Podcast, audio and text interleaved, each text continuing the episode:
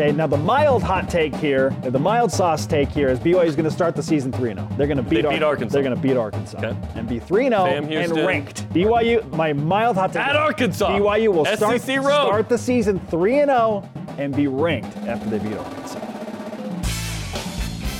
This is the best of BYU Sports Nation.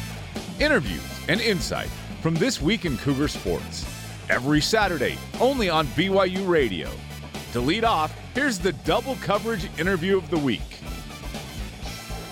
It is time for a Matich Tuesday with ESPN college football insider, expert, analyst, and all around good man Trevor Matich joining us now once again on BYU Sports Nation. Trevor, happy post college football season day. And frankly, after how bad the game was last night, I'm ready to look ahead. How are you feeling? Uh, I'm feeling great, and it was only bad if you don't love domination and greatness. It wasn't competitive at all, but holy smokes, Georgia! What a what a finish! Unbelievable performance by Georgia. So let's just go ahead and start there before we take on BYU and pushing ahead to 2023. Has Georgia supplanted Alabama as the clear number one in college football? Absolutely, absolutely. I mean, they they won two in a row, and what's more impressive is that they lost 15 guys to the NFL draft off of last year's Georgia National Championship team. All they did was reload, go undefeated again, win the national championship again in dominating fashion. And that was really the big question for Georgia is could they sustain it? Getting there is, is hard, but sustaining it is even harder. I mean, you go back to 2017 and they played Alabama in the national championship game and led in overtime until Tua Tagovailoa threw that amazing magic touchdown pass to snatch the national championship away from Georgia. The next year, Georgia's leading Alabama in the SEC championship game late, and Jalen Hurts, as a backup, came off the bench to lead the game-winning drive in the fourth quarter for Alabama. Then last year, they lose to Alabama in the SEC championship game, and it's like we just can't get past Alabama. But then a few months later, they beat Alabama in the national championship game last year. So the question is okay, so you got there. Can you sustain it? And after losing all those players to the draft this year, they got right back and did it again in dominating fashion. That's not just a great team, that's a great program. And if Ohio State makes a field goal, this is a totally different conversation. But that's how the game rolls, which is what TCU did. They won all these one score games, right, to get there. But college football is officially over. We now look ahead to next year. We were talking about some of our hot takes relative to BYU way too early because it's January 10th. What's your hot take with BYU football looking ahead to 2023? There'll be tremendous excitement in BYU football. The offense will pick up where it left off this year, actually, and probably be a little bit better, I think. Wow. And because of those young receivers and because of an exciting running back room, Miles Davis and the rest of them. I mean, there's some real excitement with the skill players. I think the defense will generate a lot of excitement. I think they'll give up some big plays, but with their new style of attacking, it'll be a different experience for BYU fans. Instead of sitting there watching BYU's defense sort of read and react and kind of keep everything in front of them, they're going to see BYU's defense dictate to the other side. Sometimes the Cougars will win, sometimes they'll go over the top. But either way, it'll be a whole lot of fun. And I think this is going to be a, a tremendous season. And I think it'll be a bowl season. Trevor Matich is with us on BYU Sports Nation for a Matich Tuesday. Kedon Slovis is the clear number one guy at quarterback coming in for his final year as a grad transfer. BYU has just added Jake Retzlaff, 6'2, 200 pounds, out of Riverside City College. He's a three star, but more importantly, Trevor, he's the number one rated Juco quarterback coming out of the state of California. BYU feels like he could be a guy for sure. How does this impact the quarterback's room, not just next year, but for years moving forward? Well, welcome to both of them. And it, it creates talent, of course, but it creates depth. That's something that BYU hasn't really had to the degree that they've needed it in that quarterback room. I mean, when you look at Jaren Hall last year, even when he was banged up, he still played. You know, and so you didn't really have a whole lot of contribution from the backups, and that could be injury, it could be other things. I'm not casting aspersions on the on the backup quarterbacks from the 2022 season. Just to say that from a standpoint of starter, they're in great shape assuming Kedon Slovis wins the job, you've got to come in and win it now. And then now with this transfer, they're also in much more healthy shape from a standpoint of, of depth. And that's critical going into the Big 12 because all of a sudden with that Power Five schedule, they need to make sure that in in every position, especially the most critical ones, quarterback, that they've got the depth to be able to handle guys getting banged up. Last year, Stetson Bennett didn't begin as the starter. Uh, this year, Max Duggan didn't begin as the starter. So you certainly need a backup to be ready just in case. Baylor Romney was uh, the backup on a 10-3 BYU team last year. BYU didn't have Baylor Romney. It was 8 and 5. I'm not saying it's all Baylor, but certainly you need a, a capable backup. When we push ahead to this fall and BYU in the Big 12, and certainly we hope and expect uh, reportedly the Big 12 schedule out in the next couple of weeks. Is it fair to expect more than a bowl game for BYU football this fall? Just make a bowl is the expectation. You know, make a bowl is a good expectation because everything will be new. The schedule will be more relentlessly difficult. And and if they make a bowl game, I think you could say, hey, that's a good starting point. Uh, I think if they get to seven or eight wins, it'll be pretty phenomenal. And it's possible they could do more than that. We'll see. I don't want to put a ceiling on them, but I do think BYU fans can be so excited and they can generate expectations that might not be fair, and then they set themselves up for disappointment. So I think right now, bowl would be a good season. Seven or eight wins would be a phenomenal season, and I think that's where the expectations need to be set from the outside. On the inside, their expectation is to win every game, every single game, because every week that's what they plan to do. Trevor, BYU from a Cougars in the NFL standpoint feels just about as relevant as ever. In fact, yesterday we asked, is this the most relevant BYU has ever been in the NFL? Jeremy and I agree, you got to go back to 1987 to look at just the sheer number of players that BYU had across the league based on the powerhouse teams, including the national championship team that you were a part of. But where do you stand in that conversation in terms of how relevant BYU is in the NFL and, and how that stacks up all time? Well, you, you go back to kind of that era you're talking about. You've got Bart Oates at center, snapping to Steve Young at quarterback, winning Super Bowls. That that, that is something that uh, that is you know pretty high up there from a standpoint of BYU's relevance in the NFL. But at the same time, you've got Andy Reid coaching the Chiefs now to Super Bowl victories and all the great things that they're doing in Kansas City. And then when you look at the, the running backs now, Jamaal Williams and in Detroit just broke Barry Sanders' single season Lions touchdown record, and he led the league in rushing touchdowns, for goodness sake. And so he's fantastic. And the fact that he's such a character, he just has so much fun and he's not afraid to have fun in kind of a button down age. I think that's a lot of fun. Tyler Allgeier in uh, Atlanta went over a thousand yards as a rookie uh, running back for the first time ever in the history of the Falcons franchise. And the guy is just, he's just a bulldozer. I mean, Bill Connelly, who's a who's a prolific sports writer, says that he might even be the best running back in the NFL. That that might be a little bit of a stretch, but to be in that conversation is fantastic. Bill Barnwell of ESPN.com has Tyler Allgeier as number three for offensive rookie of the year. And his own teammates are talking about how hard he runs and how much they respect the way Tyler Allgeier approaches the game. And then, of course, Taysom Hill in um, New Orleans has done things that just aren't done. I mean, since the merger, nobody besides Taysom Hill, I believe, has rushed, passed, and thrown for 10 touchdowns, right? And so you put all these things together, with the fact that these guys have a joy for the game that just pops off the screen. It sets them apart. It breaks through. Besides just being great players on the field, I think that does make BYU relevant in the NFL, and that's important for recruits. And of course, then you've got the standbys. You know, Fred Warner, linebacker for the 49ers, oh, captain and way. alpha among alphas, right? And then Kyle Van Noy with the Chargers. I mean, you can go through and name a whole bunch of of players that are great players that are great football character guys that recruits will look at and say, hey, look at all these BYU guys excelling in the NFL. BYU can get me to the NFL. And that with NIL, those are two of the most important things for recruits as they look uh, at what school they want to go to.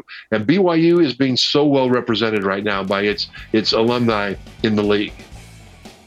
That was one of our favorite interviews this week.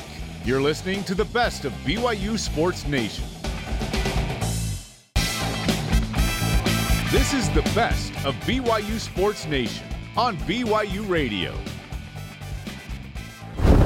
What's trending presented by Bodyguards Protection for a Life Worth Living. Learn more at bodyguards.com. The BYU quarterback room now taking solid shape with Kedon Slovis as the projected number one, coming in as the grad transfer, and the addition of Jake Retzlaff, huge arm, number one rated Juco quarterback out of California, to probably learn for a year and then be the guy for years two and three, BYU in the Big 12? Perhaps. Maybe. Jerem, what do you think? What does the BYU 2023 quarterback room look like now, and what are the expectations for this room? Yeah, first I want to talk about Jake for a sec. Um, you, you, mentioned it, but yeah, exciting. Um, we've alluded to this uh, over the last couple weeks that this could happen. Here it is finally with uh, Jake Retzlaff. Uh, excited to have him. He's got a unique uh, kind of arm angle, can sling it. He can also rush it pretty well, right? Um, he rushed for 500 yards last year at Riverside. Before that, he was at Golden West. So, JUCO guy the last two years,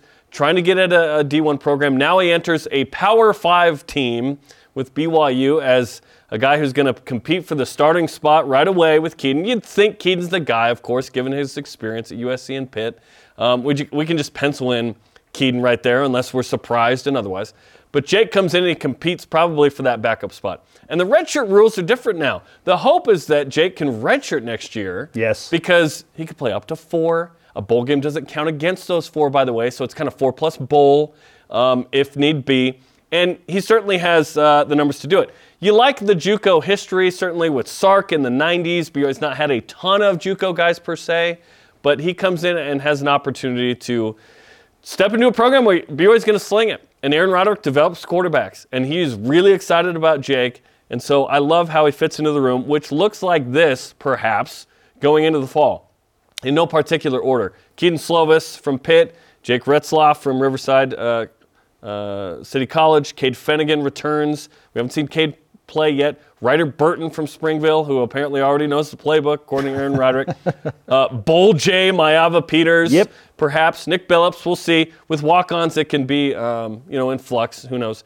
Um, and then there is another transfer who's a preferred walk-on from an Ivy League school whose brother's going to play here in a couple years. I can't say his name, but I've given you all the clues that you could possibly need. Who won two state titles? That's seven quarterbacks. So, yeah, I don't think BYU keeps seven, so someone probably goes. But um, excited about that room, excited about the future, excited about the media the most, though, because um, if the present isn't good, um, you certainly build for the future. But this isn't like a, oh crap, we don't know who the quarterback is.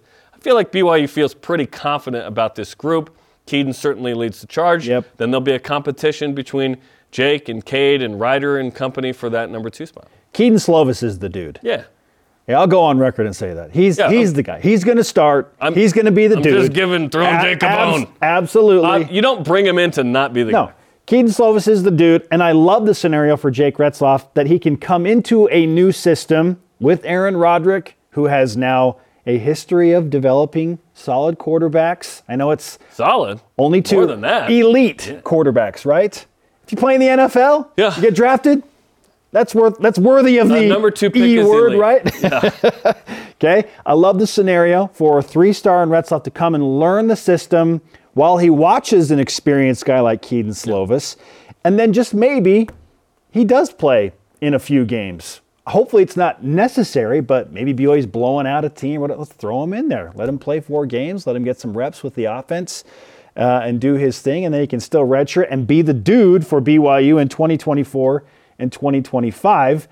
Things always happen fast with the transfer portal, so I That- mean, that's we're, why we're, we're kidding ourselves if we think like, oh, it's locked in for sure. Because if somebody becomes Nothing's locked in. available and it's a big time quarterback, and all of a sudden they want to play at BYU because now Kedon Slovis has a great year, and BYU's now placed Zach Wilson and Jaren Hall and Kedon Slovis into the NFL, then this becomes an, an attractive destination Yes. spot. But I'm okay with this, Jerem. Yeah. Bring in all these great quarterbacks to compete with each other and do your thing. It makes everybody better. I like Jake. I think he will be the starting quarterback at BYU at some point. Based on what I've heard from Aaron Roderick and from the recruiters, they are super high on this dude and they fully anticipate that he will be a starting quarterback at BYU at some point. Yeah, he, he seems like he could be the guy next year, meaning 24. Um, but who knows what happens? Like, yeah, I, yeah, just assimilate talent, develop them, be ready. Because if you're Max Duggan, you know who you were um, going at this point last year? You were a backup. And then you end up leading your team all the way to the national title game. Now, they get creamed in that. But Wild. you had an incredible season. Like, you need to be ready. Stetson Bennett transferred to a JUCO away from Georgia when he lost the job.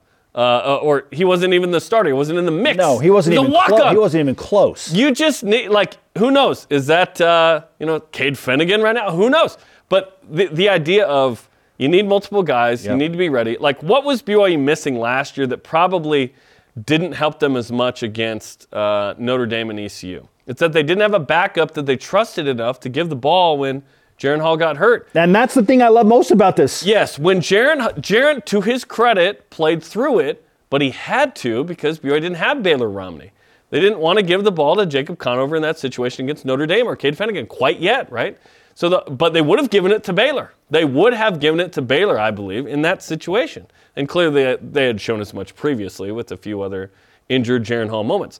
Now this year, it's like you just don't know what's going to happen. You can assume almost nothing relative to health or effectiveness. You hope Kedon Slovis balls out, throws for 3,500 and 35 touchdowns, and is, is a second or third round pick next year, and we go, dude, that was awesome. Now we go to the next guy, but you don't know who the next guy is. Just, just get him in the room, get him here, and see what happens. Because Aaron Roderick has shown when, when he's not handcuffed at that school up north offensively, he's come down here and he's really flourished. Like, if I'm a Utah fan, I'm like, oh gosh, we could have been doing this with A-Rod. Why didn't we let him do this? They didn't let him do it. Um, they didn't let him kind of kind of be a, be a peacock. I gotta fly! Um, to quote one of the most underrated movies, The Other Guys.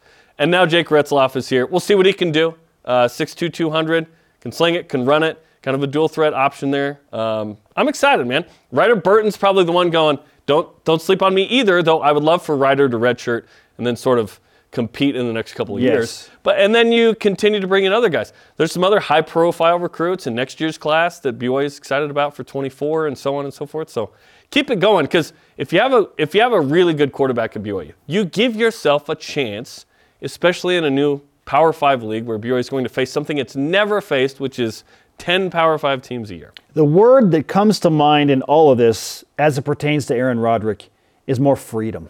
Freedom to not have to carefully craft your play calling sheet so that you can keep Jaren Hall healthy because you don't Otherwise, you can't afford to lose your starter.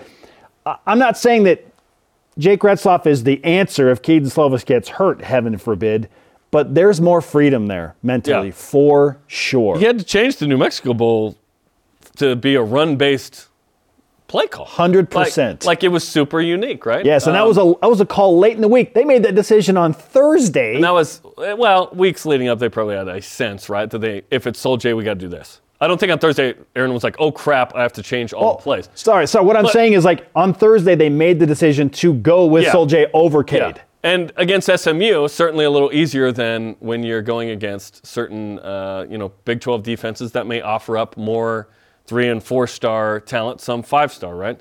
It'll be harder to tailor that. But now, yeah, I agree. Yeah, freedom's a good word. for it, Freedom. where it's like, okay, I have experience, I have young and talented, I have sort of raw out of high school slash unproven. Well, even Cade Fennegan, like he's, Caden- he's been in the program for a while. Like Yeah. he knows the offense now. And that's the hope. I, I like we're hoping first year guys are really impactful on this team because Cade's the only one looking around going, "Wait, am I the only one really in the mix to play here who's been here?" That experience is certainly valuable and will aid him, especially in spring ball. But like coming out of spring, I would love to, for us to feel like, okay, we know it's Kedon one, and then whoever two, if that's Jake or Cade or maybe Ryder is amazing. I don't know. We'll see. This is exciting. When BYU's been really good at quarterback, that player has had to wait a little bit to get their turn. Zach was the exception where he started midway through his freshman year. But in the 80s and 90s, when you have these great quarterbacks, they didn't get thrown in the mix. They sat for at least a year. So we'll see what happens with these guys. All right. Uh, obviously, Kedon gets thrown in right away. Absolutely. He's the dude. He There's need to wait. freedom. There's freedom for the play caller to not have to carefully protect the starter. Like just call the game, be aggressive, and see what happens. And we used to go, hey, we got this quarterback, sweet, in 26, he's the guy. You don't, you don't know. People transfer. Like, didn't we think Conover was going to be the future of BYU? He's at Arizona State. Like, you just never know. Okay, topic two. What is your way too early hot take now that the 2022 season's over for the 23 BYU football season? Two answers came to mind initially. Like right when I presented the question this morning, was like, okay, I'd probably go with one. BYU is going to have a better offense this year than they did last That's year. That's hot. Yep. Like that was the number one offense thing. Like because, and it's it's hot because you got a quarterback coming in. That you just don't know. We're hoping that Kedon Slovis is Quarterbacks. amazing, right? You got, you're bringing in now multiple quarterbacks with the addition of Brett Excited to watch him. Yeah. Uh, that's my number one hot take. BYU's offense will be better in 2023, statistically speaking. What is better to you? Like, what, what are you thinking? Better red zone scoring, um, more total yards per game, more points is number one. Like BYU's offense Yeah.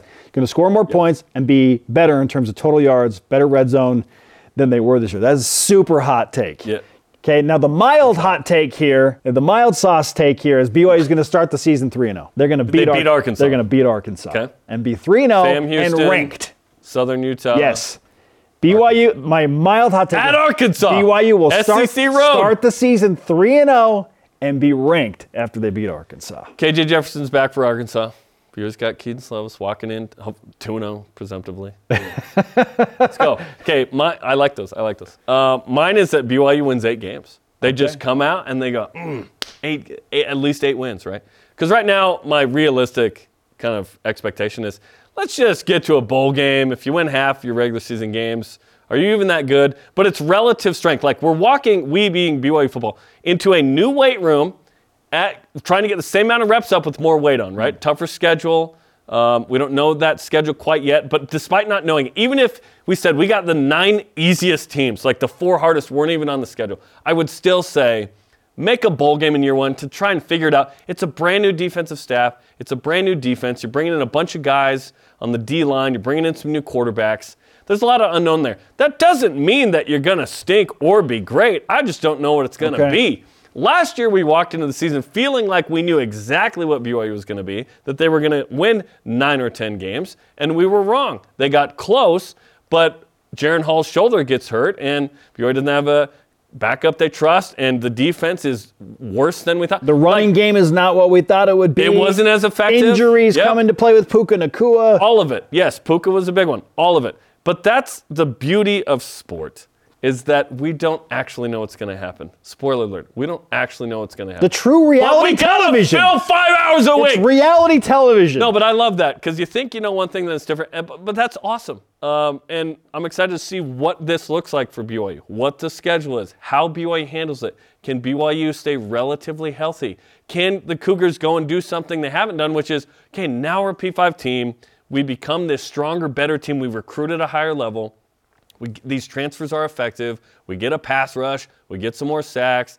The defense has got Malik Moore has like five picks or whatever, back healthy, leading the back end of that defense. Duh, duh, duh. Aidan Robbins running for 1K. Kedon doing his thing. A lot of new faces, coaching staff, players. It's going to be fun, man. It's January 10th, but can we play already? Yeah, Can we- we just Sam Houston can dun dun dun dun. Can we play already? Can we start BYU's 3 0 campaign yes. to where they get ranked? We think it's 2 0 at least. Uh, 3 0 would be amazing. The best of BYU Sports Nation will be back after this on BYU Radio. Get caught up in the week in Cougar Sports. This is the best of BYU Sports Nation. Cougar Whip Round presented by Maersk, your e-commerce logistics shipping partner. All right, Jay Hill is hard at work, my friend. All the time, apparently, even on vacation. The defensive coordinator's daughter supplied some outstanding content for us. First, this TikTok video showing that Coach Hill at Disney is not like any other person at Disney. Always on the phone, looking at recruits, talking to recruits. This is just another day at the office while his family vacations. This is this is like the ultimate dad moment, right? Got to work, but you want to take your family to Disneyland. Then there is this that his daughter Ashton, one of our former students and an outstanding employee, sent in yesterday, pointing out her dad's Disney artistic abilities. How about that? A good artist. Is The drawings of Goofy and then one from Lilo and Stitch. Is that what those are? Amazing. Okay. What's more impressive? Jay Hill at Disneyland as the recruiter or Jay Hill at Disneyland as the artist? I appreciate hard work. Uh, I do like the uh, the drawings. It's not easy to be artistically gifted. It's uh, not. and, and as someone who is, I'm just a terrible artist. Like I'm terrible at that. That's impressive.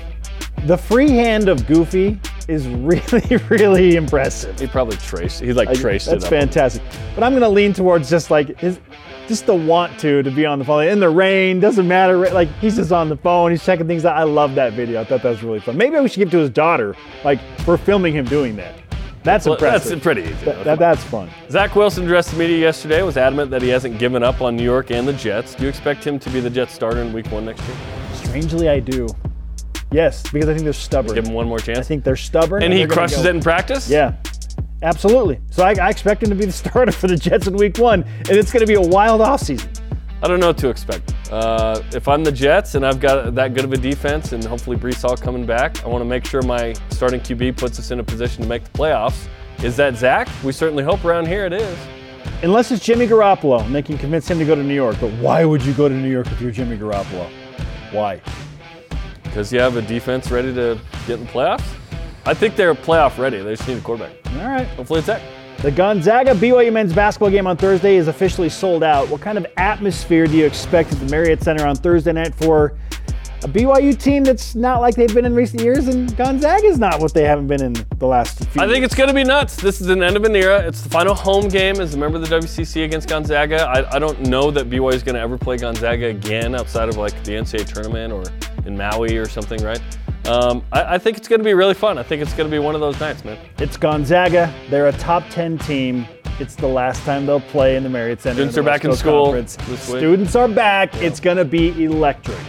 It's electric. This is electric. Seth Davis wrote an article for The Athletic asking if it was possible that every Big 12 men's basketball team make the NCAA tournament. Is it? Of course, it's possible. Texas Tech is the one team out. Let's say Texas Tech has a few big wins, and you think they'll have opportunities to big win Big 12. I don't think it's going to happen. I think they're going to get eight or nine. But yeah, it's possible if Texas Tech wins some big games. Lunardi has, yeah, 9 of the 10, no Texas Tech. I don't think it's possible. I think um, just league play, a few of them get sort of eliminated, but you have more teams that could have a losing record in league able to get in the NCAA Yeah. tournament than others. As good as it was last year, six of the 10 made it. It's tough because you cannibalize each other's chances. yeah, right. right? now it looks like that, but it won't in uh, early March. Nine of 10 would be ridiculous. Yeah. BYU men's volleyball back in the rankings, number 13 this week in the AVCA poll. Is it now time to increase our expectations? No, uh, if BYU's outside of the top five, they're not up to standard. Honestly, the standard is so high. Um, and you have teams in the top 15 poll that have losing records later in the year. 13, while it's cool to be back ranked, honestly, it doesn't really matter. Um, and next week, BYU play Fairleigh Dickinson, be 4 0. Maybe they go up. Even if BYU was like eighth, it's still below the standard of the program. This team's still going to figure it out this year, maybe next year. Uh, No, my expectations remain BYU to finish probably fifth in league and just inside the top 15. Like they're um, so they're basically right on par. Yeah, with what I expect I'm more concerned about MPSF finish than AVCA poll ranking this year. for sure. Okay, at Sports Card Backs tweeted the back of Greg Kite's 1990 NBA card, of course, BYU legend. What's the best part about this? Uh, his haircut. it's incredible. Mustache. yes. What a handsome man you are, Greg. He's a, he's a great dude. And he watches the show regularly from Lives in uh, Florida, right? Yeah. With his family. That's awesome. Love this. Love that picture, but the hair and the stash are certainly the top are top tier for me in this card. Two things. We had these cards growing up. I Yes. still have them. I love these. Um, and then the fact that uh, you know Greg's daughter came to BYU, and we were in a class. They were like, "Okay, get to know someone by blah blah." blah. Found out she was Greg Kite's daughter, and she goes, "You know who my dad was?" And I was like, "Yeah, Yeah, it's we like know." an old timer here. That's like an 05. I'm a freshman or whatever." She was like shocked that I knew who Gregory Fuller Kite Yes. was. Yes. And these cards, by the way, this is how we knew stats. This is how we knew hometowns, height, weight, college, averages. These were our Pokemon cards. Th- Pokemon! yeah, that's how we knew it. I love those cards. I love that it says college, Brigham Young. Brigham. Yeah. Also, remember, he was the 21st pick overall. I know, I had forgotten that part. There you go. Awesome. Back when BYU had NBA draft picks. That was awesome. This is the best of BYU Sports Nation on BYU Radio.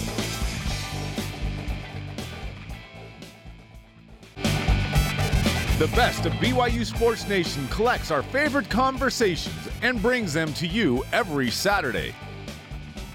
She is a viral internet superstar, a sensation. She's bringing Barbie back to the gymnastics world with her Barbie girl routine. Rebecca Bean Ripley, welcome to BYU Sports Nation. Thank you. How's it going? It's going good. How you doing? We're doing good. we're, gonna, we're nice having the lounge portion of our set. Yes. I know, So this bring is some so more dervs out here in just a couple of minutes. Uh, but as you get into this season, one meet down, you got a, a big one on Friday. Yeah, Um, and, and you're kind of the thing, you're kind of the rage with gymnastics. Oh, I wouldn't say gymnastics. that. Thanks.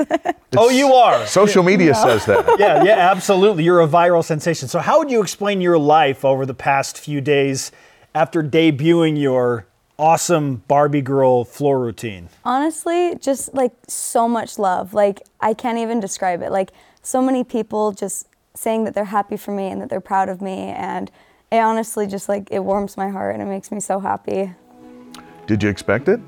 I mean, everyone, Um, Barbie's pretty well known, and so when you do a Barbie routine, I mean my, my teammates and my coaches they're all like, "Oh, you're going to go viral." But I mean, I didn't I don't know necessarily think that for sure happened, but I'm not mad about it. Hey, you're here. We saw Shannon Evans a few years ago do Oh this my gosh, with her amazing. Super Mario routine, right? yes, incredible. as we watch this, is it stressful or are you having a good time? I'm having a good time. To be honest, in this first meet, I was like so nervous. I've never been so nervous, but it was the first time I've competed since my first ACL tear back in 2019. So it's been a long time. So I was very nervous. Well, you've had two ACL tears, right? Yes, and a meniscus. So three knee surgeries while I've been here. Okay, so are you, you're feeling good, right? I feel incredible. I feel great. Because you look, you look in the routine like it, things are at an elite level right now. It- Thanks. it's fantastic.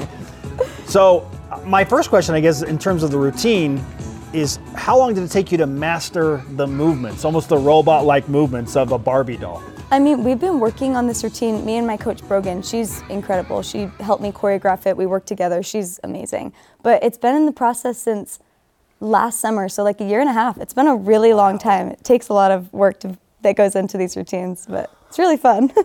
It takes a lot of discipline to come back from an injury. Yeah. Is that kind of discipline that you take into a routine like this? Because it takes a lot of discipline just to do the robotic movements. I mean, absolutely. It just sometimes a routine takes longer than others. This one took especially long. Like, you know, working with the music, we pulled so many different songs into it and we worked together and to make something come to life and it was really great. When you see People Magazine and ESPN that was crazy. pick this up, That yeah, was what, what what's going through your mind? I'm like, why are you guys writing about me? I didn't even hit my routine as well as I do in practice. So like I want them to pick it up once I do that. Oh, they will. They're onto you now. Yeah, Oh my gosh. well, the, the publicity is there, and we're going to see it at the Best of Utah meet. You mentioned that you were so nervous, but you Yeah. got that first one out of the way. So, how do you feel now, knowing that you've done it once and you're going to do it a bunch of times the rest of the season? I mean, I feel so much better. I'm hoping that it was just, you know, first meet jitters, getting them out of the way. And I mean, I love competing. I love it so much, and I've missed it for the last few years. And so I'm, I'm just excited. I'm so excited to compete this season. Let me ask you a psychological question as you compete within Yeah. yourself. When you tear your ACL twice, the same knee, mm-hmm. how do you convince yourself that it's not going to tear again? You can do these flips and land and Yeah. and focus on that, having gone through the the pain and anguish of that. How do you how do you how have you fought through that? Honestly, it's something that you can't control. All I know that is like everything that I can control is something I've done. I've done all the rehab, all the physical therapy, the icing. Like I've made myself so much stronger, and I really think that my knees are stronger than ever. It's it's a bionic knee now. Yes, it is. and you know like it, whatever happens like i don't know that that's up to god like that's in god's hands i've, I've done my part and so that gives me peace of mind And so you just it's just not out of sight, out of mind. i mean kind of it's there a little bit i get a little nervous but i've controlled what i can control I'm glad you said great. bionic knee because Kyle Collinsworth, the former BYU basketball Yeah. player, tore his ACL. Went on to play a stint in the NBA and had a nice European League, uh, you know, run as well. But he said the same thing. He's like, you know what? I have the bionic knee now. yeah i'll take it I'm good. Okay, uh, best of Utah meet is tomorrow. Yes. This is a fantastic meet, and I think nationally an underrated meet because Yeah. you get the Red Rocks and Yeah. Southern Utah is really good. Utah State's really good. Obviously, BYU has had a nice run over the last four or five years with Guard Young as the coach. Yeah. But you did come off a meet as a team that was a little bit disappointing. Yeah. Score. yeah So, what are you expecting tomorrow when you compete in the best of Utah? I mean, we're just gonna, you know, be much more focused as a team and really like attack what we're doing. And I think we're gonna do a lot better this meet. I'm hoping the first meet for everyone is just a little bit of jitters. This time I, we've got a little bit more focus. We've worked really hard this last week, and we're gonna do really good at this meet. How far is this program away from beating the Red Rocks? Oh man, I don't know. Utah's amazing. They've been that way for a long, long time. Uh, Yeah. But there are cycles in sports. Yeah, and, that's and this true. program has been getting better and better and better. Yeah. How, how, how can you close the gap? Um, honestly, just all, all we can do is keep working hard and keep doing everything that we can. It would be incredible to beat Utah. That would be like a dream come true. Hey, why not? That, Why that's not? you know. Dreams happen. That's what dreams are for, for sure. Rebecca Ripley is with us on BYU Sports Nation. Now, I know that the best of Utah is fully on the mind as far as competition goes tomorrow, but then a week from tomorrow, there is a daddy daughter date night set up for the first home meet of the season when you take on Boise State. Walk us through the evolution of that event and what you expect with uh, the first home meet a week from tomorrow. I mean, I think it's going to be so special. It's, you know, daddy daughter date night. So dads should bring their daughters, and our dads are going to come and they're going to walk us out. And I just, I see it as being just a very wholesome, fun meet for people to come to and enjoy. So you guys should come. Are you going to cry? Are you an emotional person? In I am an emotional person. I could cry. The Barbie girl routine will be on full display tomorrow night. yeah, that's the plan. Yeah. Let's go. Let's go. You know what I see? I see in the future Barbie and that franchise and an NIL. Name, name, image, and likeness. I've been manifesting this for over months. here. That's my dream. this is a business plan. yes, Well exactly. done. Oh, that's great. awesome. Rebecca, uh, when athletes come on the show from BYU, we give them BYU Sports Nation karma. So you're going to be awesome tomorrow. I'll take Just it. Just deal with it. and we can't wait to watch you compete in the best of Utah. Thank you so much. Nice to meet you. Good to have you here. Nice to meet you too. The best of BYU Sports Nation will be back after this on BYU Radio.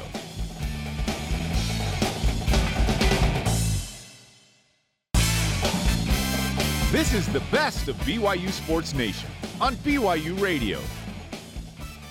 I'm Spencer Linton. This is Jason Shepard. We're protecting the house and protecting the brand, as I mentioned, with the voice of the Cougars, Greg Wrubell, joining us in studio. But Greg, welcome back to BYU Sports Nation. Good morning. It is a good morning. Yeah. It's always good to talk with you. And before we get to basketball, we were just talking about the transfer portal for BYU football specifically. Mm-hmm. I feel like it's essentially broken even at this point. Are you feeling like BYU is a net gain, a net loss at this point in the transfer portal? It feels kind of even right now with TBD. We don't really know until we've seen them, you know, perform how it all turns out. But it feels like BYU's done pretty well.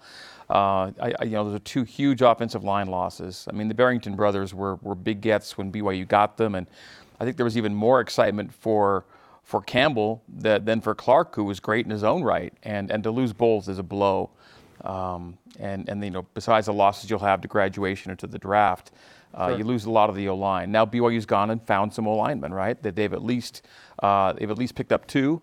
Um, who knows if there's more to come? But it, uh, they they hit a need there. Uh, clearly, they had to hit quarterback, and they did that. Um, yeah, it feels like BYU did about as well as they could do for the time being, and let's see how it all shakes out. So, in terms of, of needs, because we mentioned there's still another week left of this window, then there's one that opens up after spring. So, you have opportunities still to be able to, to maneuver around. But in terms of needs, is, is it solely focused on the offensive line right now, or is there, is there another area that, that you would, would look at and say, hey, maybe that's something to identify? I don't know. It feels to me like O line depth probably needs the most work right now because you, you didn't just lose starters. You lost, you know, there, there- there's some depth issues as well uh, behind the top five. They had, they had a really good top seven, eight last year, I thought. Um, so probably there. Um, I don't, I don't, I don't know what Jay Hill has in mind. Uh, in terms of what he really thinks he needs on the defensive side of the ball, I think, you know, Kelly Poppinga bringing a couple of Boise State players uh, down from the D line, uh, where he had a pretty um, solid overview last year um, shows that that's already paid some dividends. Um, yeah, I, I think BYU is in a pretty solid spot right now. Sure. Let's talk quarterbacks. Jake Retzlaff is in from Riverside Community College, number one JUCO quarterback in the state of California. What do you think of the BYU quarterbacks room now with Kedon Slovis, probably the number one, and then Jake Retzlaff brought in to push him and then maybe Right. be the guy for the future? I think that's exactly how it's, how you just spelled it out is what they're expecting. You don't bring in Kedon Slovis without the expectation of him being your guy, clearly. Um, but uh, but Retzlaff is able to a provide competition and and b provide a safety net should something go awry uh, with Kedon Slovis uh, in this next year. And then you know the way the redshirt rules work now, um, he could even play in games and still be available for two more years after that. And and so you have a solid guy with a lot of reps behind him. Um, so yeah, losing your top two quarterbacks, if you will, although you know Jacob wasn't getting reps, it was all Jaren last year. Losing your top two and bringing in two guys with as many reps as you've got um, at, you know at, at, either the high you know D1 P5 level or even at JUCO, just the numbers themselves speak for themselves. I think BYU is in good shape there too. In terms of looking ahead to next year, and obviously these are everybody's coming out with their way too early predictions. So let's let's let's jump aboard that train. Um, not necessarily wins and losses, but with what we've seen come in in the portal, you know, the, the signing class, the new defensive coaches. What do you make of the group today that will go into the Big 12? I, would be ecstatic with a winning record for BYU next year. Amen. In, in the first year in the Big 12, really. Um, you never want to set you know too low a bar, but I think really, uh, considering the losses you have, uh, breaking in a new quarterback, although he's got experience as a new quarterback for BYU, um, you know the, the, those connections take some time to solidify between uh, coordinator and, and quarterback and, and game plan and fit and all that. So if BYU were to find a way to get a winning record next year, the first year in the Big 12, I think that'd be a huge success. Do you have any hot takes you'd like to add? That was our conversation yesterday. Yeah, the, the, the, older I get, the colder my takes get. I, I think. That's fair. That's fair. I'll go out on a limb. I'll I'll uh, carry that branch out. I, I okay. you know, and, and, maybe at my age, it's great to still be able to be this excited about something. But I, I just just uh, the Big 12 era um, just really gets me going. I, I just I'm, I'm, so excited to get into a, a, new situation, be back in a league again where, where the yes. competition. Uh, you know, builds and grows in enthusiasm and intensity week to week and year to year. Uh, rivalries form, uh, familiarity uh, becomes a factor between staffs and styles of play and and and the notion of playing for something is always uh, is, is always going to be a, great motivator for these guys. Uh, the bowl games get better. Uh, the stage gets bigger. The lights get brighter. And BYU's been in a pretty good spot. I mean, for 12 years of independence, BYU kept a pretty high profile. And, and so credit to the program and everything that went into it to keeping BYU relevant so that it made sense for BYU to be a Big 12 team after all of this. But uh, I, I, think it's going to be great. New venues and new associations and a whole new vibe uh, I feel really blessed. Uh, you know, when I broke into this, uh, BYU was in the WAC, and from the WAC to the Mountain West, from the Mountain West to Independence, the Independence to Big 12. So four different uh, configurations.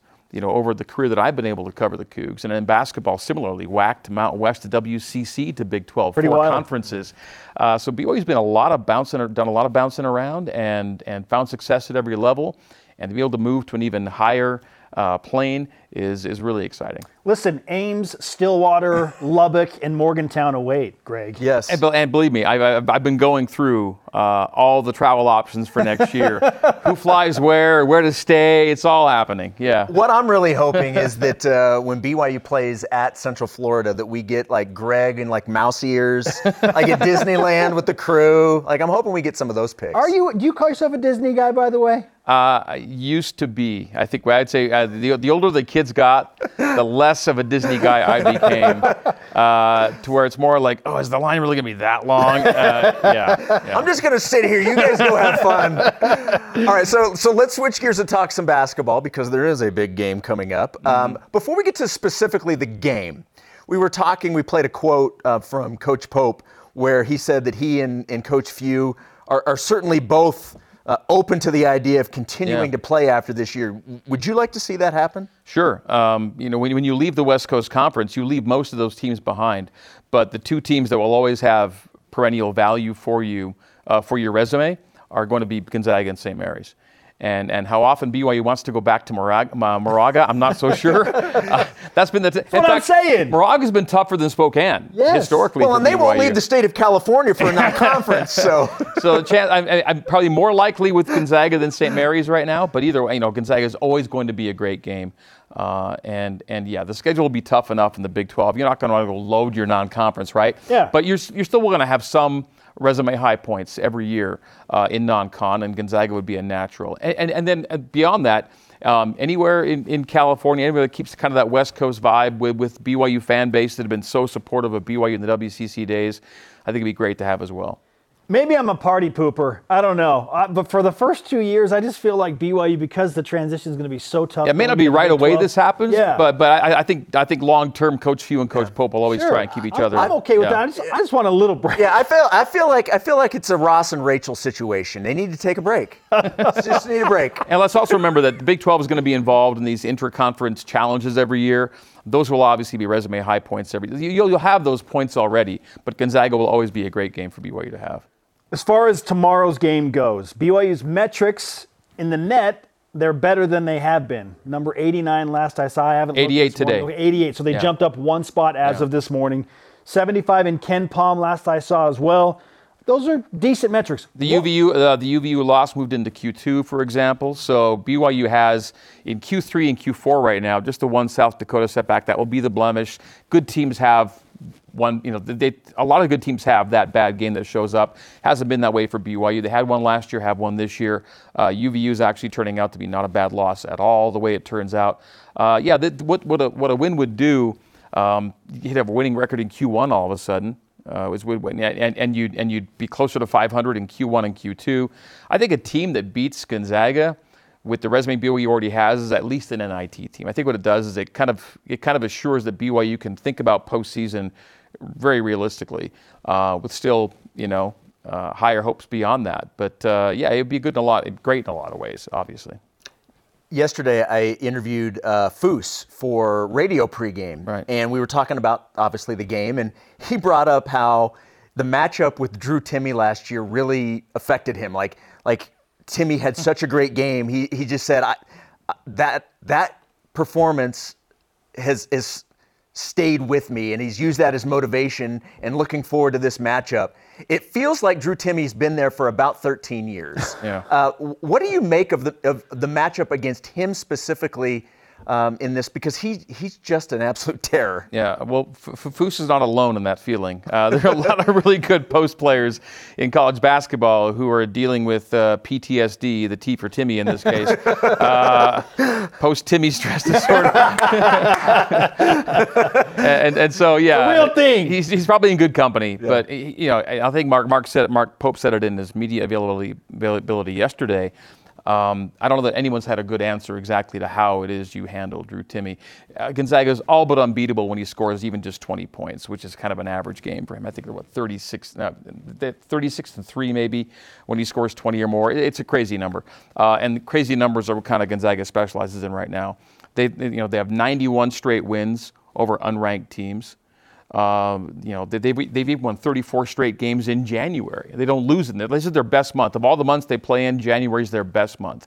And it's interesting because January is when you assert yourself in your league, right? And, Sure. and put yourself beyond everybody else and say, we're going to do it again, which they've always done. Uh, one of the craziest numbers Gonzaga's got going for it.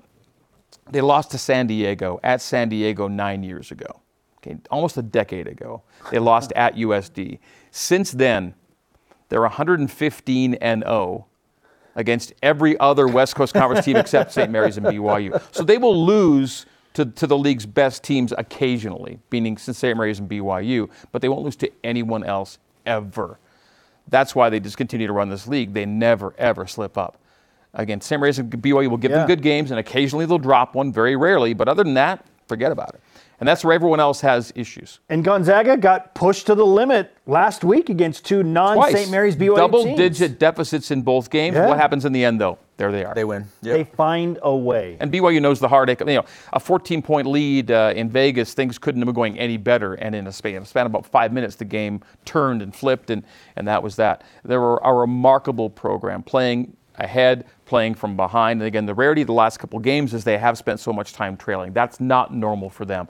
And, and it's all a matter of degrees, right? But you, you look at Gonzaga from last year to this, they're not the one or two team. They're only the number eight team. Yeah. Right? Uh, they're not scoring as much. Uh, they're allowing a few more points, but they're still the top shooting team in all college basketball. They're still top 10 in scoring. So again, it's really a matter of degrees in terms of is this as good as, as, as other great Gonzaga teams? Maybe just a little off, but a little off still means a mm. great Gonzaga program. They've won nine in a row Yeah, coming into not- this game. Well, the three losses, all ranked teams: Texas, Purdue, and Alabama. Yeah, and, and since they and, and since the NCAA went to the quadrants, they don't have anything other than Q1 losses. Yeah.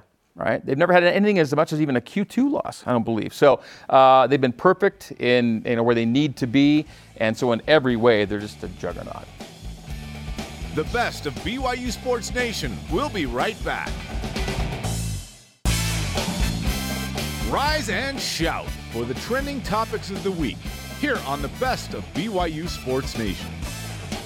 What's trending presented by Tim Dahle Ford, part of the Tim Dahle Auto Group, serving Utah since 1968. Transfer portal trades and transitions. Let's discuss. Jason, at this time, and we'll get into the nitty gritty of every move that's been made, but in your opinion, at this time, is BYU a net positive or negative in the transfer portal transaction scenario? It's we're going with as of today because as we mentioned, a week from today is when the this current window closes. It closes on the 18th of this month. So BYU has one week from today to still finagle things, whether you're bringing guys in. I don't think we anticipate anybody else going out, but I guess that's always a possibility. But, you know, getting guys in, you still have some time. Getting a quarterback was priority number one, and BYU did that. They got two. They got two. I love this the, of getting Kedon Slovis. That was the guy I wanted as soon as his name was out there and available. That's the guy that I wanted. So I absolutely love having him in in the quarterback room. So from that standpoint, I think BYU did make sure they they handled their number one priority in getting a quarterback. Okay. In terms of net positive, net negative, net neutral, is that what we're going with? Uh, and Net even? Yeah, breaking I- even. I, I still I still will lean ever so small to the net negative. Wait, what? And the reason overall Are you allowed to do that? this does not. This does not coincide with what you usually do. Th- that's what I'm saying though. There's still time to there's still time to change this. The reason I'm going to say net negative right now is I think BYU's biggest loss in the portal was on the offensive line. Losing the Barringtons was a big deal, and it Yep. is a big deal. We obviously know both of them are now on their way to, to Baylor. So BYU, you know, depending on what the schedule looks like, they're going to be able to see them, you know, up close and personal. I, I like the guys that brought in, one of which you mentioned, Ian Fitzgerald, uh, coming in from Missouri State. Um, you know, you've, you've got guys that, that Utah State coming in, um, Lapuaho from Utah State that has transferred in. I, I still think from an offensive line standpoint, yeah. th- they they aren't what they were before. So for that, right now, I'm saying right now net negative. But Okay. Just, just on a small degree. Okay, no, hear me out. I'm going to make a comparison here. I feel like, as far as the trades go, with overall what BYU has lost and now what they have brought in, and this includes Aidan Robbins, who, by the way, was just upgraded to a four star. We'll take it. So now you've got Ciale Sarah, and you've got Aidan Robbins and Jackson Bowers. Now you've got three four stars that have come in recently, which is nice. Okay, that's nice. So we're, I feel like we're splitting hairs in terms of overall net loss or gain conversation. But to your point on the offensive line, I feel like BYU football has a nice house. They have a nice house with a lot of nice different things and trinkets and uh, weapons, if you will, hidden in there. Okay, they can pr- they can protect the fortress to a degree, but the security system is the offensive line, and I feel like we've downgraded the plan. Right, like we've gone from the premium plan, trying to save Save a little money. Save a little money. and we've downgraded to the deluxe level. I don't like it. Okay, so I, I feel like BYU needs something more. Whether it's a miracle that Blake Freeland announces he's coming back to BYU or something like that, then I feel like okay, we, we opted against downgrading to the deluxe plan and we want the premium You're plan. wanting, again. you're wanting BYU to go out and purchase like a Rottweiler.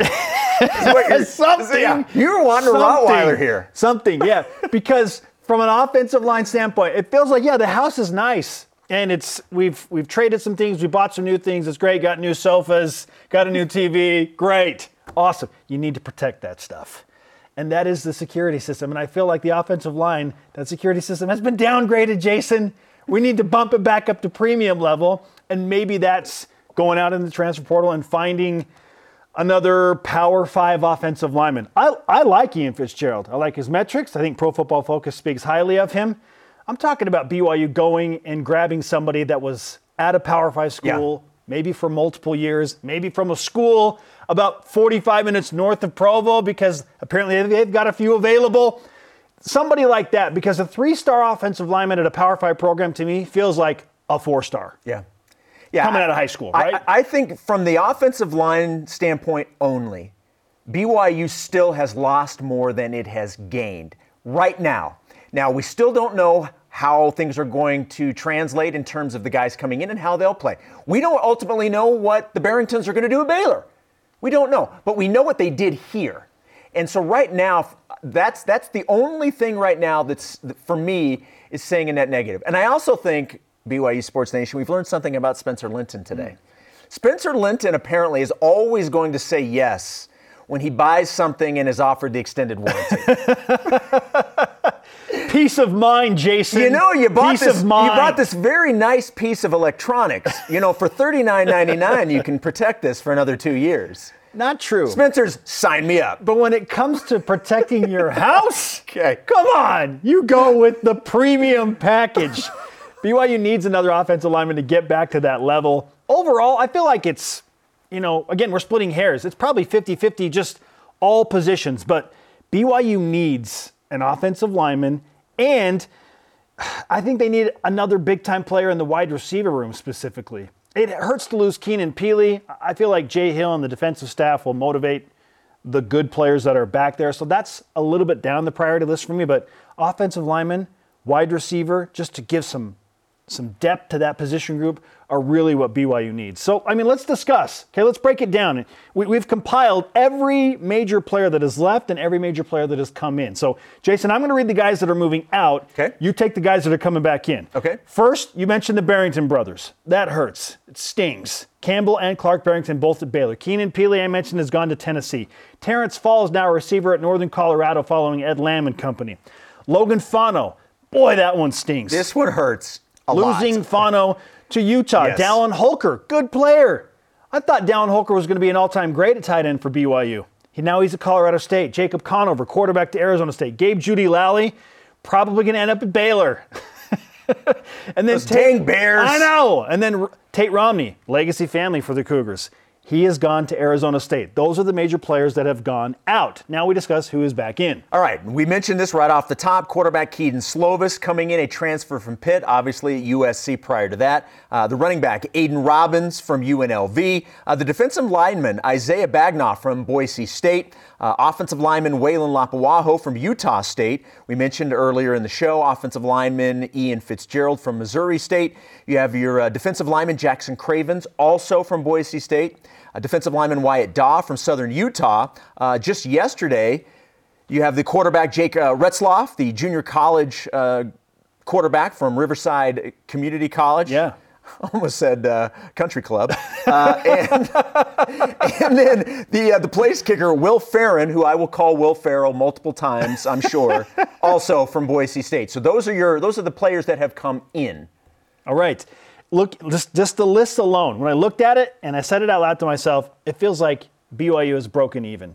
Just overall standpoint, You've got to have an offensive yep, line. offensive line.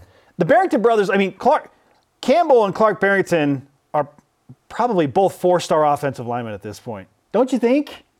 I mean, Clark more so than Campbell because Clark has had a ton of experience at BYU, but that, that feels like a four-star offensive lineman has left, and Keenan Pili feels like a four-star linebacker has left the program as well. Well, and here's the here's the other thing. In this, I, I'm probably adding a, a I'm adding something to the equation that probably shouldn't be added to the equation. But when you're losing guys to the NFL too, I realize you're not losing them to the portal, but but the fact that you're getting in, you're losing more guys, it makes getting other offensive linemen through the portal even more important, in my opinion. Blake Freeland hasn't committed yet.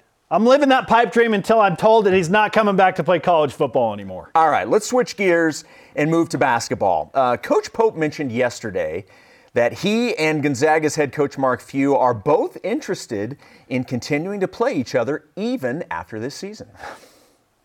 Coach Few has been like, hey, anybody that'll play me, let's go. So I think there's a chance we get that game. And he's talked about, you know, we've talked about that before. It's just like, hey, maybe this is something that we continue. I, I don't know when. We'll see.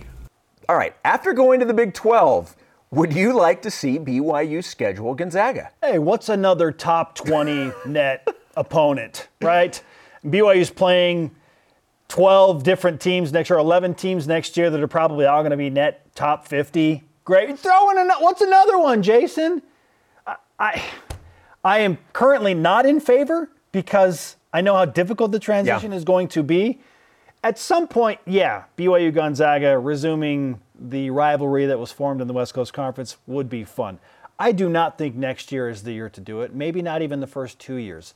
Let BYU breathe a little bit and acclimate to what is already going to be ridiculously hard in the Big 12 before you bring in non-conference series with Gonzaga. I'm fine if BYU essentially makes it a cupcake non-con schedule outside of uh, you play Utah State and Utah. I want all the in-state games to remain. I think those are fun. I think those make sense. It's easy travel. Doesn't cost the programs a lot of money.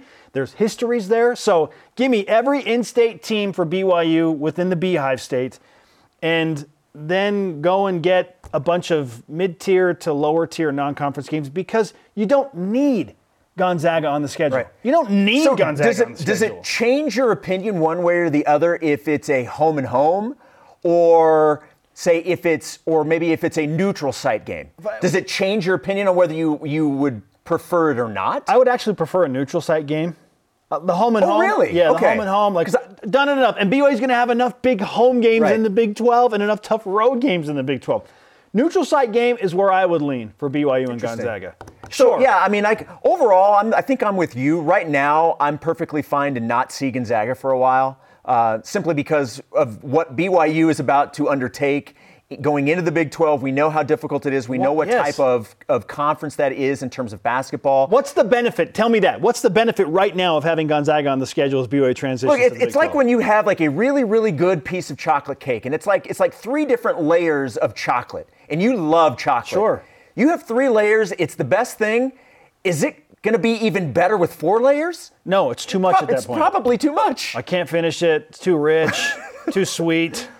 Now it's too much. Yeah. Like I love I love Gonzaga's program. I think that they are an absolutely unbelievable team, and it's been a fun rivalry yeah. series. It's just too much at this point. Give me a neutral site game a couple of years after BYU gets into the big. Yeah, maybe if you do it, you do it like once every three years, something like that. It's not like it's an every year thing. Yeah, I'm, I'm but, fine you know, seeing the rivalry game at some point, yeah. but not every year, and certainly not in the home and home scenario. Yeah, need a little bit of a breather, in my opinion, from Gonzaga for a while. Yes. And then watch, they'll just join the conference, and then it's it's going to happen anyway. That's also a possibility.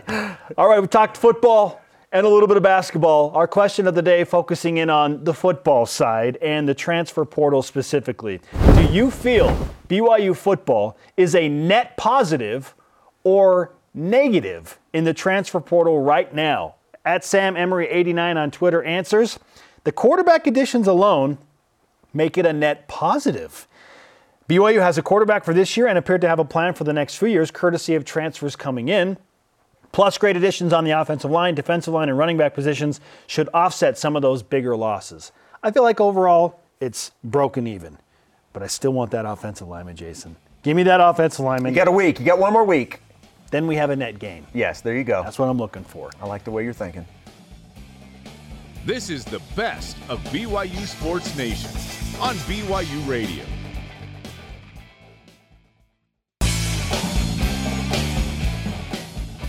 Hear what the coaches, athletes, and experts have to say. Here's another great interview from the week on the best of BYU Sports Nation.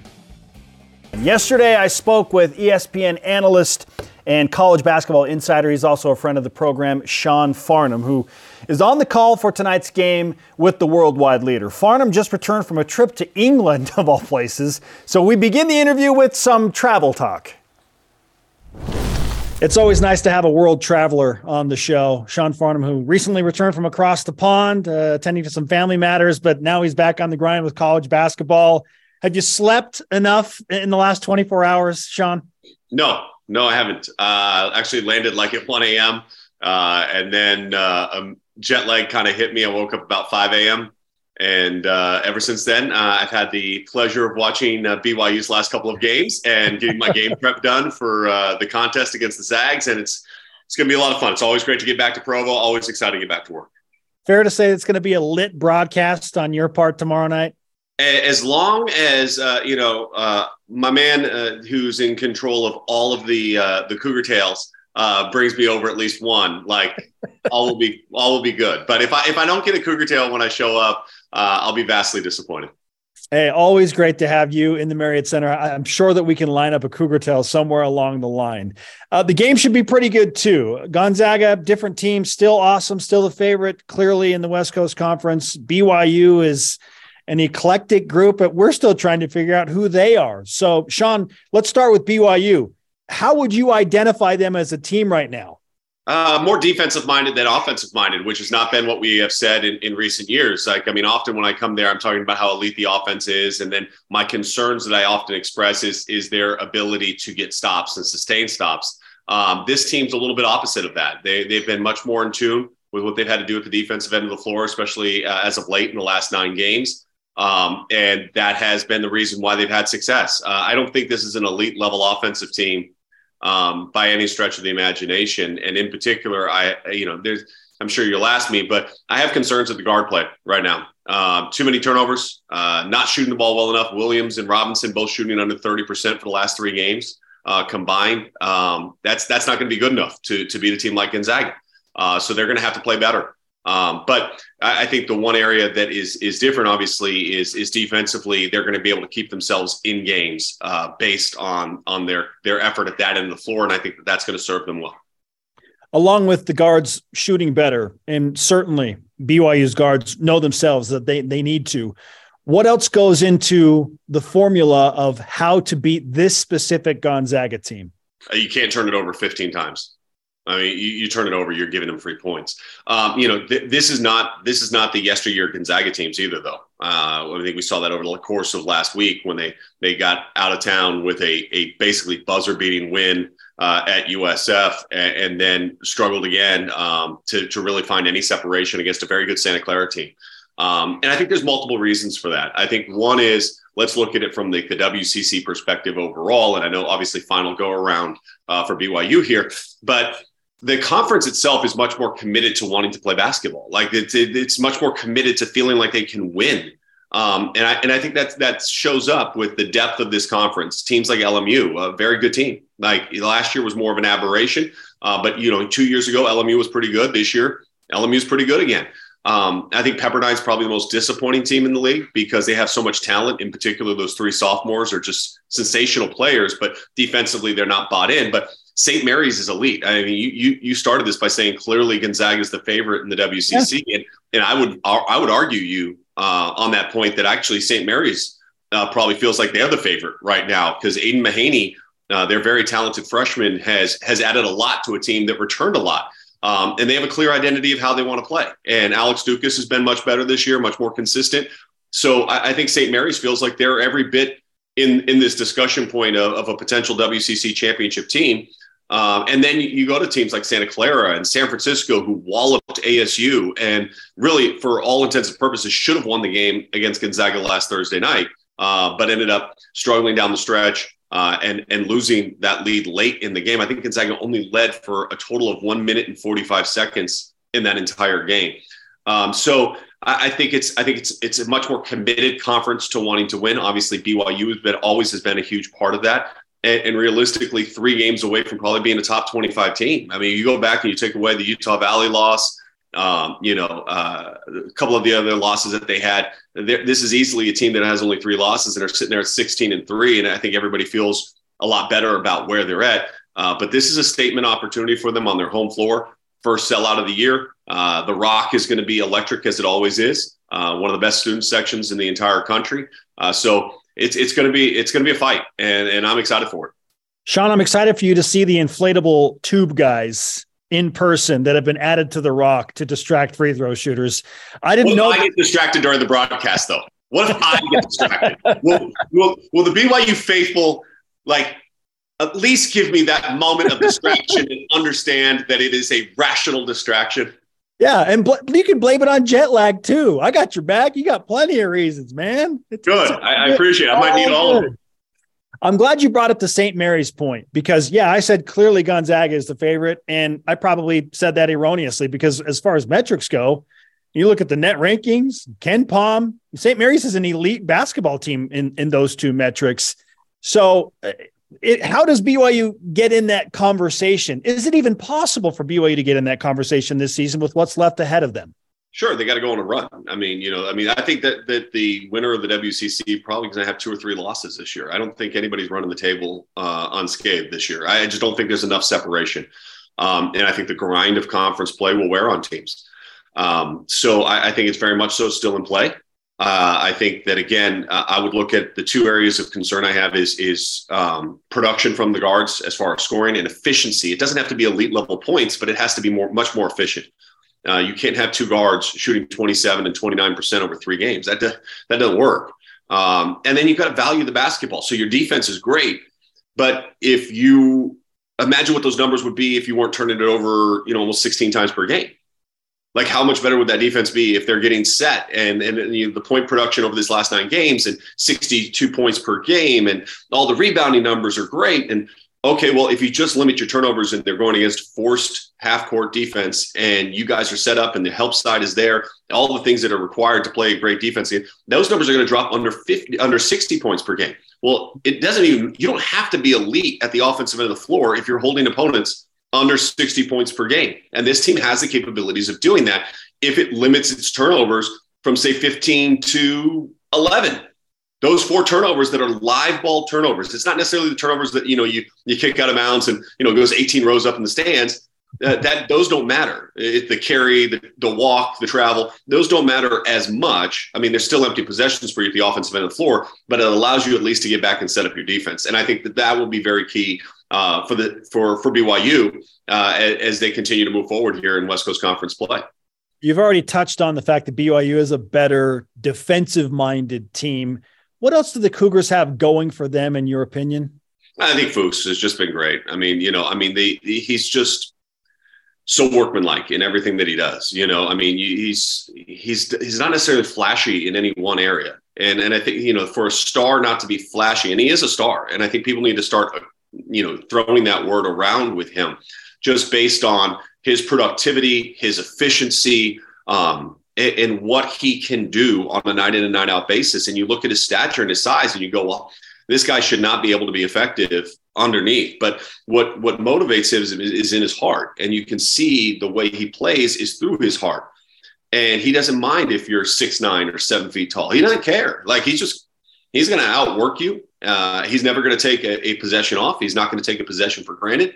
And I think what happens is when you're when you're around them, all of a sudden things start to like you see start seeing that and you're like oh okay so so that's how i've got to play um, so i think that's been a bright spot obviously hall has been a, a, bright spot as well his ability to share the basketball one of the best assist makers as a freshman in all of college basketball um, and i think that that that bodes well not only for now but obviously moving forward as the transition uh, continues for byu i actually think that this is a good transitional team um, meaning going from the wcc to the big 12 because really? if if you have any inclination that you're going to outscore opponent, opponents in the Big 12, you've lost your mind. Uh, if, if, you're BYU fans and you're not watching the Big 12 right now, you have no idea what you're in for. And it is elite level basketball, but elite mainly because of how they are able to defend and how disruptive their teams are at that in the floor. So if you don't compete at that level, if you don't fight at that level, you have no chance of winning. You know, this this isn't going to Pacific and LMU and Pepperdine and San Diego. Uh, you, you, we're talking Kansas, Texas Tech. I mean, it is it, Baylor. It, it is literally punch you in the face toughness that's going to be needed for this team and this program moving forward. So as you see this transition this year from a, a, a program that has historically been really good at the offensive end of the floor and now is still just good. I mean, they're good at the offensive end of the floor, but defensively buying in, rebounding with a level of toughness that is going to be needed. I think that bodes well uh, to lay down the foundation uh, for, for, for the next step because every time you move conference, and I've talked to USC, I've talked to UCLA about it as they, they prepare for now their move uh, to the Big Ten, is you have to recruit different you you have to play a little bit different. You have to adjust what you've done a little bit differently because there are certain styles and systems that may work in certain conferences, and then it doesn't travel well. And so you got to figure out how you're going to now work and operate within the landscape that you're playing, you're going to be playing in, and that starts before you arrive. Because if you didn't start that process, if you didn't start that buy-in, if you're Mark Pope, well, then you're going to show up and you're going to get the doors blown off you, and you're going to be like, oh my gosh, and the fans are going to be upset. And now you're buried and you're trying to reestablish a new identity when it's already too late to establish that. We'll be right back with more of the best of BYU Sports Nation. The best of BYU Sports Nation collects our favorite conversations and brings them to you every Saturday. Cougar Whip Around, presented by Maersk, your e-commerce logistics shipping partner. All right, how about we uh, throw out some numbers here? Let's do it. BYU finishes 51st in the athletics ranking of the 131 college football teams. 51st! Yeah, 51st. Is that fair? when you look at the season as a whole? Yeah, totally. Like I'll, I'll t- honestly, I mean, I, I, joke with the excitement in my voice about being number 51, but yeah. Yeah, from where BYU was at four and five, Jason. Yeah. They were going to finish in the bottom half of college football and not make a bowl game. Like to get to eight and five, win four in a row, finish number 51. Oh, absolutely, I'm, I'm good with that. Yeah, I'm printing out shirts. We're 51st. We're no, it's fine. It's great, and for the reason that you said, you you you go from where it was to where it ended up. Yeah, that's pretty good. Is is the number 51 T-shirt going to be available in Jason Shepard's Rent a Swag? Uh, it is, and it will be available in both navy and in red. Jamaal Williams, only one size though, schmedium. Jamaal Williams is named the NFC Offensive Player of the Week. Awesome. Led the NFL in rushing touchdowns this season with 17. Of course, went over 1,000 yards, broke Barry Sanders' single season touchdown rushing record. How will he capitalize on this year's success for next season because he's a free agent? Yeah. See, I didn't realize he was a free agent. I had no idea that he's going to be on the open market. The way he's going to capitalize on it is he's going to cash in. Okay. Okay. When you lead the league in rushing touchdowns, especially when you when you were given the opportunity to, to really be the guy. Now I understand, you know, Swift also had carries, but he really took over when they they wanted and needed a running back to carry the ball. It was Jamaal. And so he proved he could carry the load and produce. I don't know if he goes to Detroit. I'm certainly sure at the right price they want him back. Oh my gosh. He's yes. going to capitalize financially on this, and he should. Let's put a number value to that because I did the research, and right now, Jamaal is somewhere between the number 17 and number 20 best running back in the NFL, according to On3. That's worth roughly $4.1 million per year, which would be more than a million dollars per year raise for Jamaal Williams. I think the Detroit Lions are going to give him more than that. I think they're going to give him probably two more years and probably five million a year. So well, and it's all about the signing bonus too, because that's your only guarantee. Absolutely. But yeah, I mean, I would certainly think that the Detroit Lions would want to keep him oh in my gosh. and build off of what they did. He's the most likable person yes. in the game, and he's now producing. Yes. Uh, why would you not? Detroit would be crazy not yeah. to re-sign Jamaal Williams. Five right. million a year. Take it. I'll take it. I don't know if Jamaal will. I will. Okay. All right. Yesterday during media availability, Mark Pope had some thoughts on Gonzaga's Drew Timme still being a part of the Gonzaga program. Freaking Drew Timme is. I mean, how many years does he have left? Uh, just go be a pro already. Um, so. yeah, maybe. So so they uh, you know he, he is he's been the the you know face of that program for a decade it seems like. And um, and he just is he's one of the best players in the country. And he does it his own way. And he does it in a way that nobody has successfully figured out. If you had to guess what year did Drew Timme graduate high school? Well, knowing that he has another year after this year, Which Jason, if crazy. he wants to come back. Yeah. How wild is that? Yeah, I know. Uh, what, 02? I was going to say 1983. So No, I feel like he's been at Gonzaga forever. Yeah, technically. and- And this is because this is the credit to him because he was so good when he came in as a freshman. Yeah. He looked like a polished veteran player, and he looks older anyway. So his freshman year, he looked like a veteran. 2019 is the answer. 2019 is when he graduated from high school. So it's hasn't been hasn't been out of high school that long, but it, it feels like he's been at Gonzaga seriously, as Mark 12 said, for like at least six years. He's been there so long, people are calling him mature. Old man Timme. Ken Palm currently has Drew Timme and Gonzaga a four-point favorite. Only a four-point favorite. 77-73 is the score he's projecting against BYU, giving the Cougars 34% chance of winning the game. How do you feel about the odds for BYU in that regard? I am shocked that it's that small. I would not have expected it to be a four point favorite for Gonzaga. I would have expected to at least be double that. So I I don't know if they're doing that based off of the fact that Gonzaga, Gonzaga has played some close games recently, yeah. or they like what they see out of BYU's one seven of eight. I, I'm not sure why, but I'll, I'm certainly happy to see it. I'm sure that all factors into it. Given what Gonzaga has gone through over the past week, and that's a tough road swing. At San Francisco and at Santa Clara against two teams that are pretty good now Yeah. in the West Coast Yeah. Conference, you find a way, but now you got to come to the toughest road venue, arguably, along with the McKeon, or uh, McEwen Pavilion uh, at St. Mary's, to come and play a basketball game. Like this, this is a tough road stretch for Gonzaga. So I get it. I'd probably put the line at about eight points. yeah, that's kind of what I figured it would start at. Four feels favorable to BYU. Let's go. I, I would take it. All right. Rebecca Ripley's Barbie Girl floor routine This is from awesome. their meet in Las Vegas last week has gone viral. Yeah. Uh, it's been tweeted out by ESPNW and now featured by People Magazine. Love it. Can you believe that? If you missed it, here's just a small taste.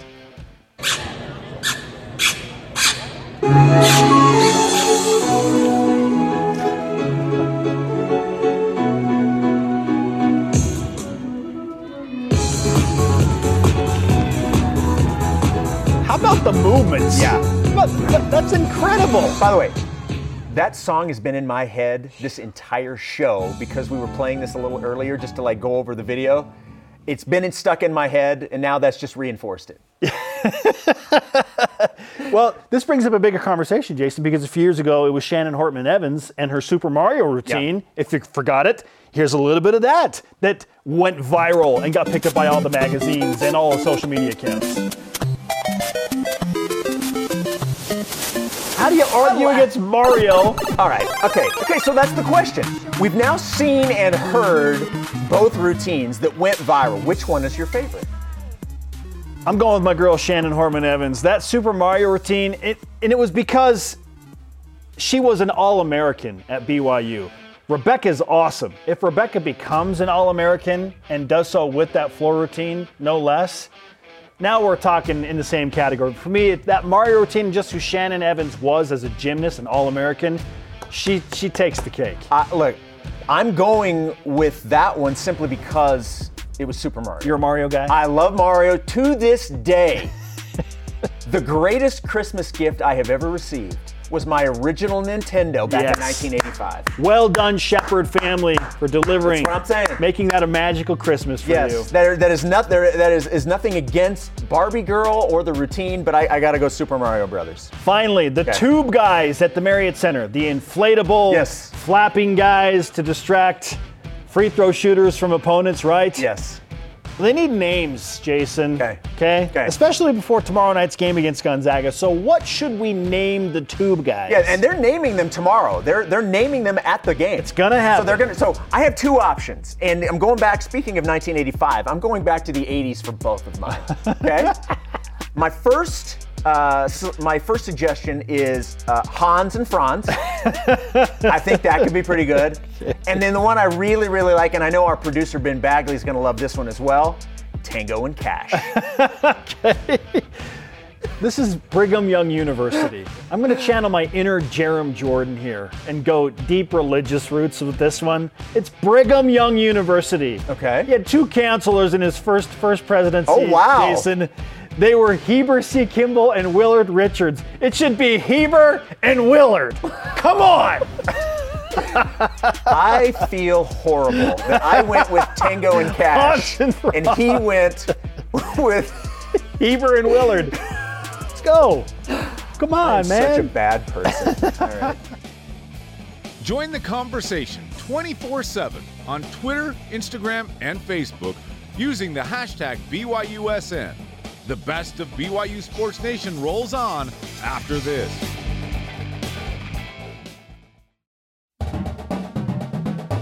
Get caught up in the week in Cougar Sports. This is the best of BYU Sports Nation. Game night against Gonzaga for BYU men's basketball. Biggest game of the year to date for sure, and in the Marriott Center. This team, this BYU team, has won eight of nine, and their metrics in the net rankings and in KenPom, for all intents and purposes, are better than they've been in a long time. In, in the case of the net, Dave, they haven't been higher than what they are right now, which is high 80s, 88, I believe. But we all know that if BYU beats Gonzaga, now the conversation goes to another level. So answer me this question fill in the blank. BYU beats Gonzaga if, and don't say if they score more points than the Zags. That was number one on my list.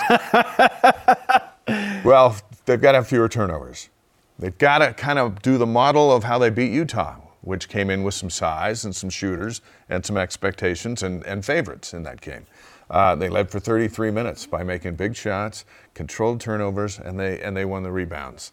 Uh, BYU is undersized, but they're long, and so maybe the length now trumps the fact that we always say they're undersized because they're one of the better rebounding teams in the country. Yeah. Uh, certainly the best in the WCC. So chase down rebounds, you get extra points, you get hustle points.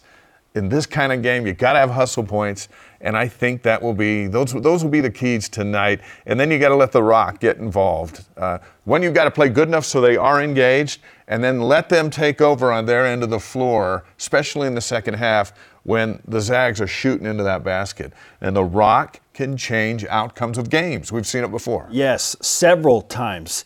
You want to know what's crazy in this series between BYU and Gonzaga? One, the Cougars are 6 and 23 all time against Gonzaga. 6 and 23. and BYU has more wins in Spokane, 3, than they do in Provo, which is only 2. And then they have the Jimmer game on a neutral site in Denver in the NCAA tournament. That blew my mind thinking about how many games these teams have played against each other in the West Coast Conference now into the 12th season. 6 and 23, more wins in Spokane, the three in a row, than two in Provo. So this is a huge game, an opportunity for BYU on their home floor to get a third win against Gonzaga. And this is, and I'm using uh, the words of a friend of ours from ESPN, a gettable Gonzaga team. Yeah. They're, they're not what they have been. They don't have a lottery pick on the roster. They're still so good, and they're the best shooting team in the country. And they just take care of the ball at an elite level, Dave. So I, I agree with you. My number one thing, because it has been an issue for BYU all season, is take care of the ball. You just can't give them free points. That's where Gonzaga will absolutely kill you.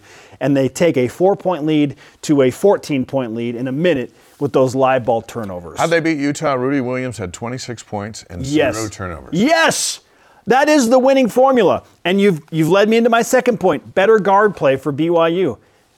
BYU needs Rudi Williams to be big game Rudi. And he's been big game Rudi in the biggest games, right? Against Creighton and Utah.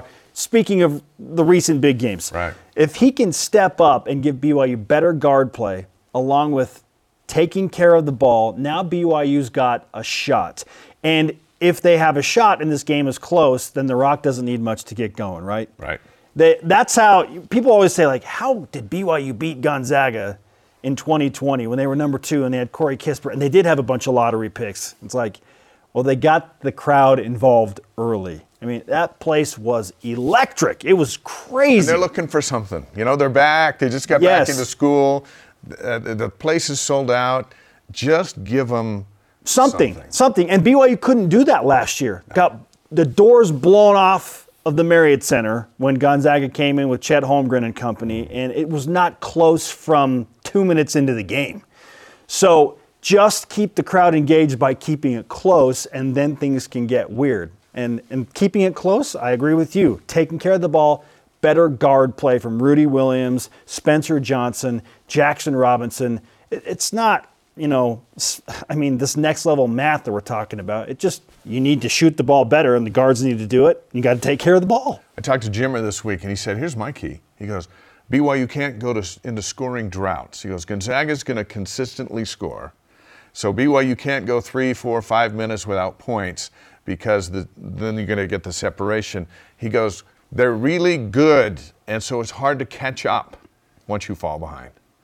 But if you stay with them consistently, you got a chance to win the game. And I thought that was an interesting point for a guy who beat Gonzaga. Yes. In the NCAA tournament for BYU's first win uh, against uh, the Bulldogs. It was also, uh, what, the second to last game that they played before joining the WCC, and they've had to deal with Gonzaga ever since.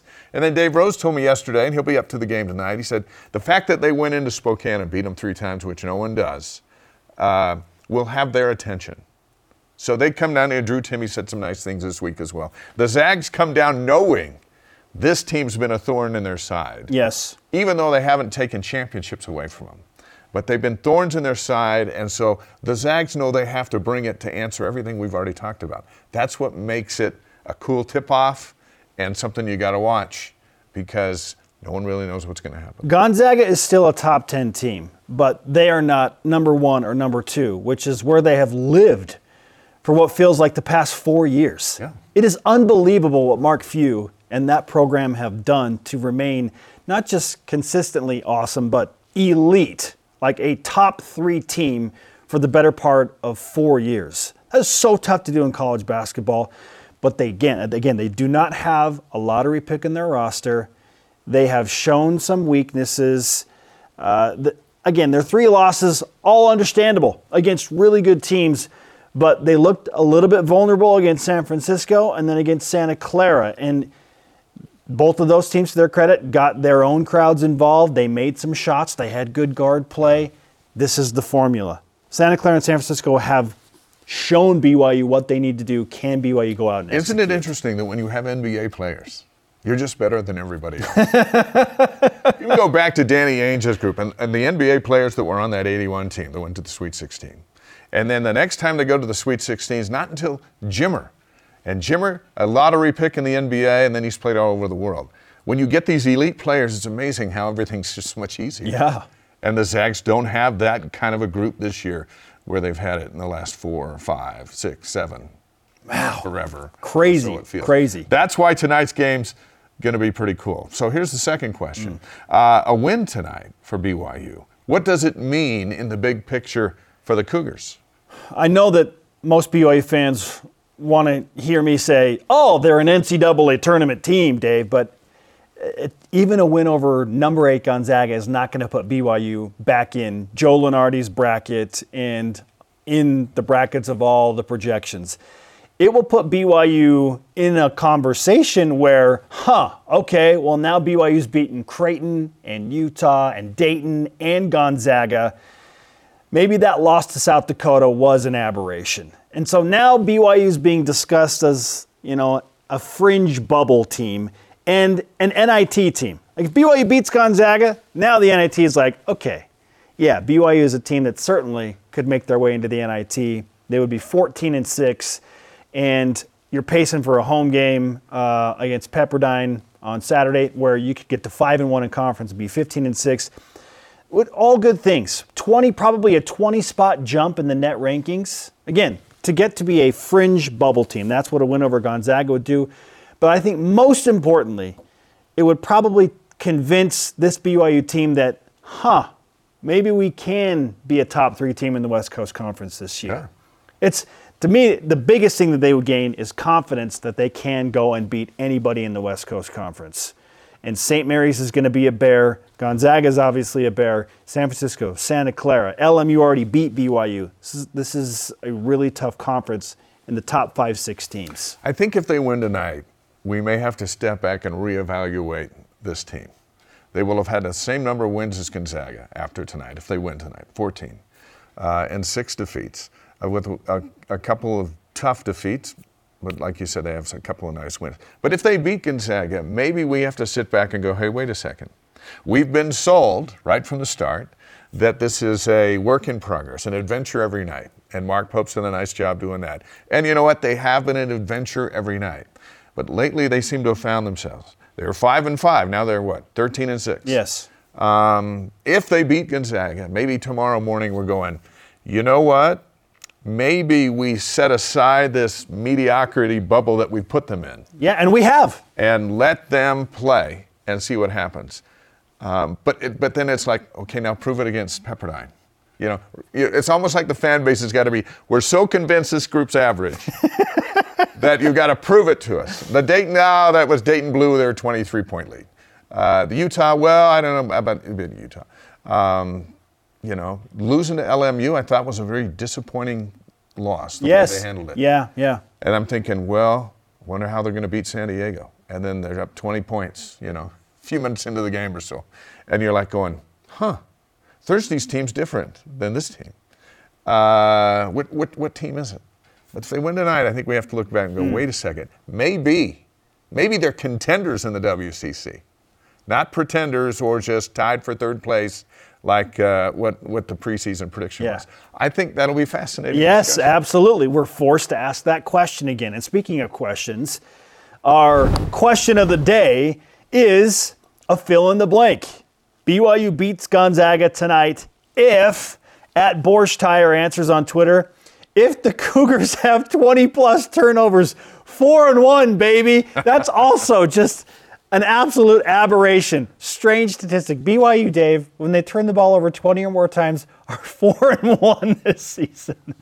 That's one of the. It's one of the dumbest things I've ever heard. Do you think at halftime Mark Pope ever writes that number on the board and goes, guys, we're not turning it over enough. I want to go out there and I want to see five plus." turnovers out of the gate. That is hilarious. Man, I think we're all trying to figure out if this team is fool's gold or if there's actual gold in there, right? Yeah. Yeah. Well said. We'll see you tonight. Yes, we will. See you tonight.